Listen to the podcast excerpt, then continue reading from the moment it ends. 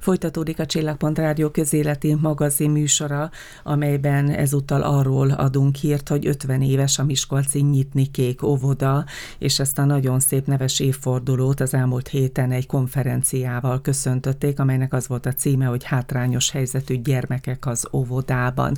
Hát többek között erről is fogunk beszélgetni vendégeimmel, Palik Szilvia intézményvezetővel, illetve Hajduné Benzsel Ágnessel, aki pedig a Pereckék Alapítvány elnöke, ez ugye egy óvoda óvodai alapítvány, amely majd a működését hivatott segíteni az óvodának.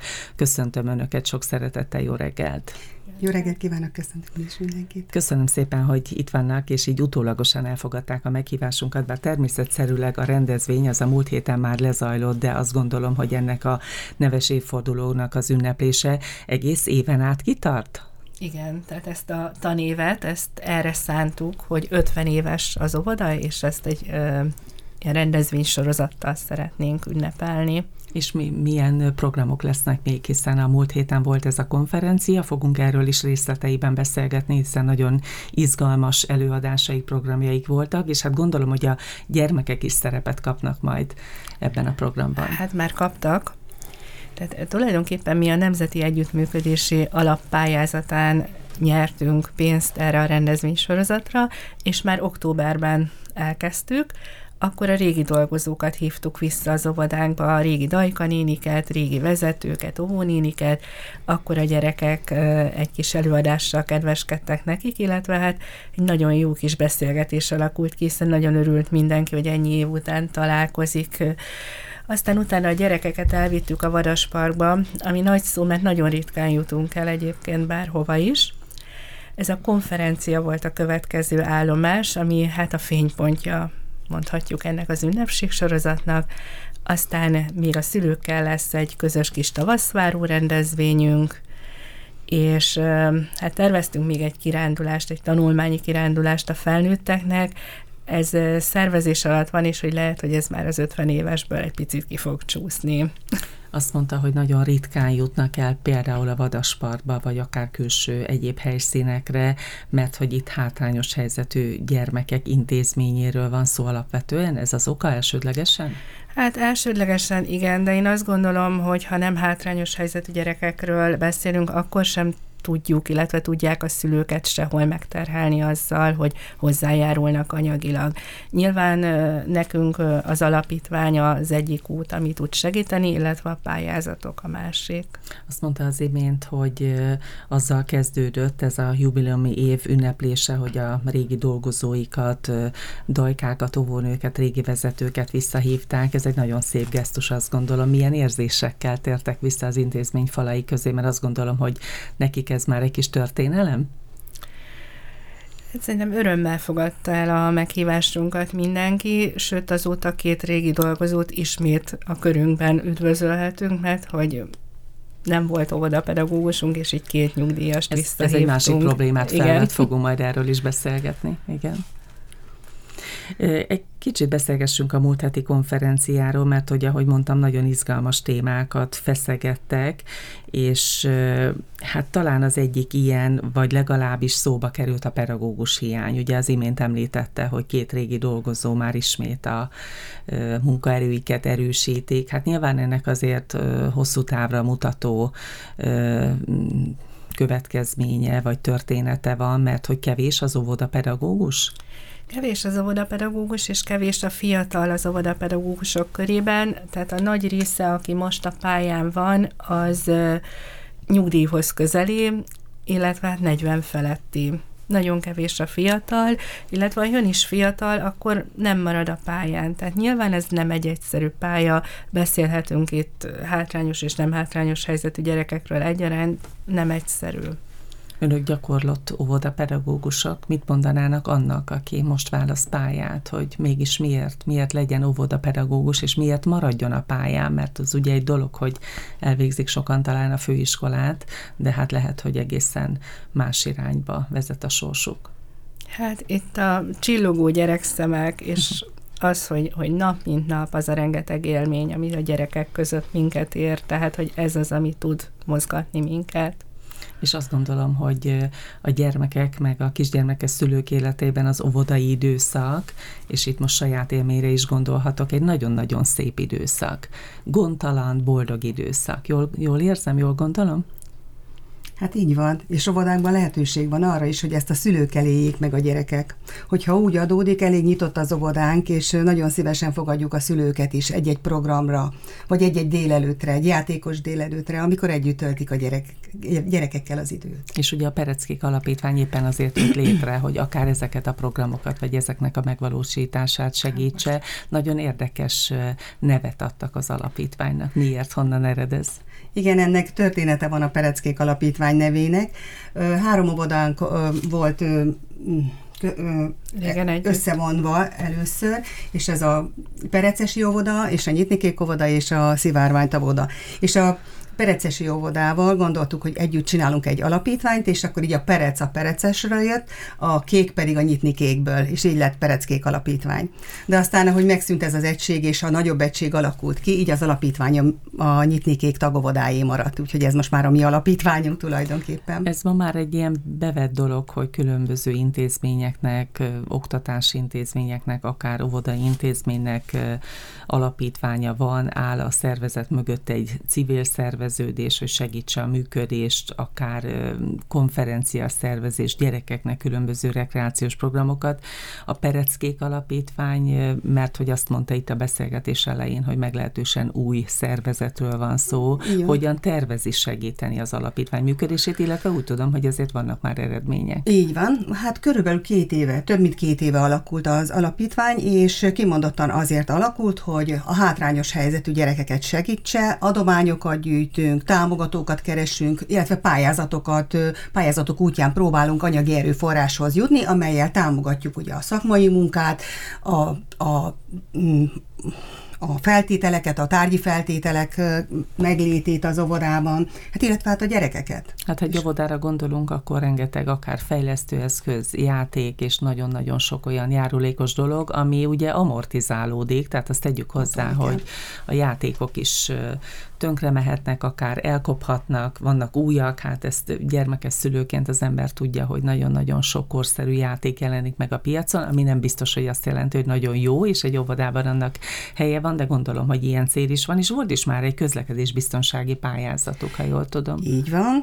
A Generáli Alapítvány közlekedésbiztonsági pályázatán vettünk részt, ahol ajándékba kaptunk rollert, illetve futóbicikliket és sisakokat, illetve volt egy ilyen közlekedés biztonsági pálya, amit ott felépítettek az óvodában, és akkor az óvoda gyerekei ezt kipróbálhatták, a közlekedési szabályokat megismerhették kicsibe. És egy jól tudom, pályán. hogy az óvoda udvart is szeretnék némileg egy kicsit átalakítani, pont akár a pályázat folyamányaként, hisz hogyha van eszköz, akkor egy korszerű udvar is dukál hozzá? Ez így van, és erre pályáztunk most legutóbb, és már nyertünk is rá egy összeget, ami még nincs a számlánkon, de már tervezzük, hogy mit fogunk vele csinálni, illetve hát további adományokat várunk hozzá, hogy ezt valóban be, meg lehessen valósítani.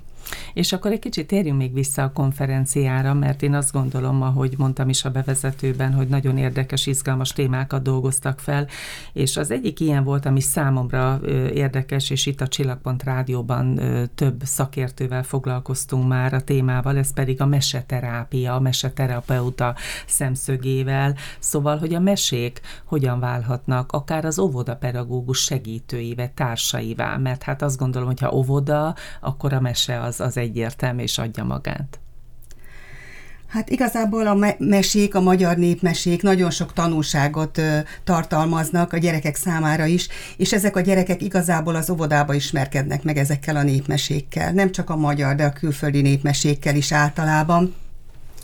És ö, és ennek, ennek útján tanulják meg a dolgokat.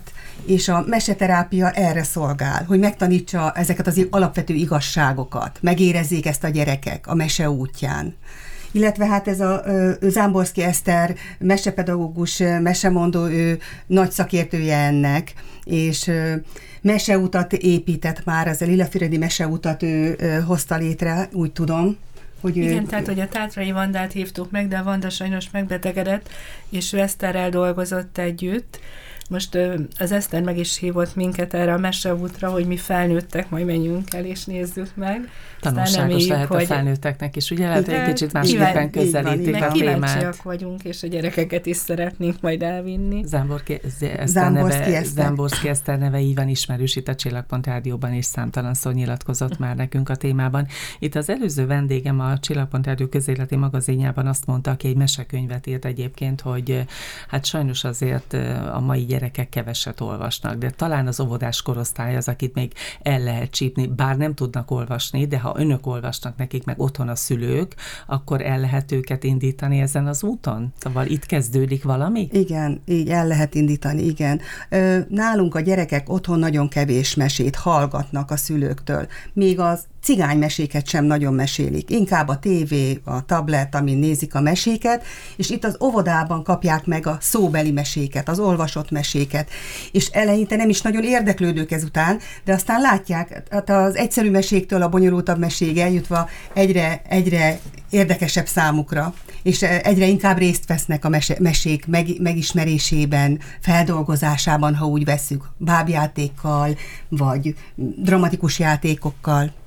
És hát a mese nyilván túlmutat, mert aztán később, amikor majd megtanulnak olvasni, mert hogy ugye az óvodai nevelésnek egy nagyon-nagyon fontos része a vége felé az iskolára való felkészítés. Hát gondolom, hogy itt talán különösen? Hát igen. Viszont Mindenhol nyilvánvalóan, de talán itt egy kicsit nehezebb a dolgok? Hogy ugye ezek a gyerekek nem is nagyon találkoznak könyvekkel például, és talán vagy három éve egy karácsonykor a Superszum alapítványjal ajándékoztunk minden gyermeknek egy mesekönyvet, amit hazavihetett, és nagyon sokan jöttek úgy vissza, hogy igen, olvastak belőle mesét. Úgyhogy ez olyan pozitív volt. Tehát próbálkozunk. Akkor érdemes ezek szerint ilyen témákat Igen. is behozni, és ezeket a gyerekeket is a mese irányába egy kicsit irányítani. Azt mondták nekem, hogy volt egy másik nagyon kardinális téma a konferencián, ez pedig az áldozatsegítés, annak a módjai. Egy miskolci szakember tartott előadást, akit időről időre a Csillagpont Rádióban is szakértőként megjelenik. Szóval, hogyha történik valaki, valami akár intézményen belül, akkor nem kell rögtön szakemberhez fordulni, hanem a pedagógusok, az óvoda pedagógusok is sok esetben meg tudják oldani a problémát, de ha mégis szakemberhez kell fordulni, akkor természetesen az út az, az egyenes, és tudják, hogy hová kihez. Így van számomra is ismeretlen volt ez az út. Én azt gondoltam, hogy ha valaki áldozat, akkor az valami nagy bűncselekmény áldozata lesz, és nem ez egyszerű kis zaklatás áldozata például. És akkor rendőrséghez kell fordulni, és, és megy, az út, megy az saját útján. De ö, itt ráébredtünk arra, vagy Doszpoly segítségével, hogy ez, ő az áldozatsegítő alapítványnak a nem tudom, elnöke, vagy koordinátora, koordinátora. igen, és hogy, hogy ő elmondta, hogy nem kell nekünk rögtön nagy dolgokra gondolni. Elég egy kis zaklatás, akár velem történik, akár valamelyik szülővel, akár valamelyik gyerekkel. Ők nem akarnak rendőrséghez menni, nekik a lelküket nyomja valami, és ezen segíteni akarnak, valahogy, valahogy megszabadulni ettől a lelki tehertől és akkor felhívják az áldozatsegítő központ telefonszámát, amit most más mi megkaptunk, és akkor ők ott kapnak segítség, megfelelő segítséget. És nem kell a rendőrséggel például kapcsolatba lépniük. És számomra ez azért volt fontos, mert egy, egyrészt már, mint mondtam is, nem hallottam még róla, másrészt pedig, hogy most már tudok segíteni a szülőknek, amikor látom, hogy nincs nagy probléma, de látom, hogy van valami, és ő nekem nem akarja elmondani, lehet, hogy oda szívesen elmondja, egy pszichológusnak, vagy egy nem tudom milyen szakembernek, aki ott van. De azért én jól érzem, hogy önök óvodapedagógusként egy kicsit családtagok is, tehát hogyha van valami probléma, akkor szerintem első kézből tudnak róla, Így és van. talán az óvodapedagógus sok esetben egy kicsit ilyen léleksegítő pszichológusként is működik, tehát sok esetben nem kell kilépni az óvoda falain kívülről, hanem ott bent megoldódnak persze. a problémák, és talán ez a legjobb persze, eset, ugye? Persze, ez a legszerencsésebb.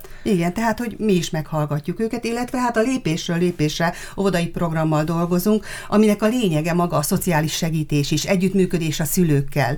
Tehát mindenképp nyitottak vagyunk a szülők felé. Volt egy másik nagyon érdekes előadás, a Debreceni Egyetem tanszékvezetője tartotta esélyteremtő együttnevelés az óvodában. Hát gondolom, hogy ez önöknek aztán végképp aktuális és nagyon-nagyon kardinális kérdés. Ugye itt az integráció, inklúzió, nagyon divatos kifejezések jutottak eszembe.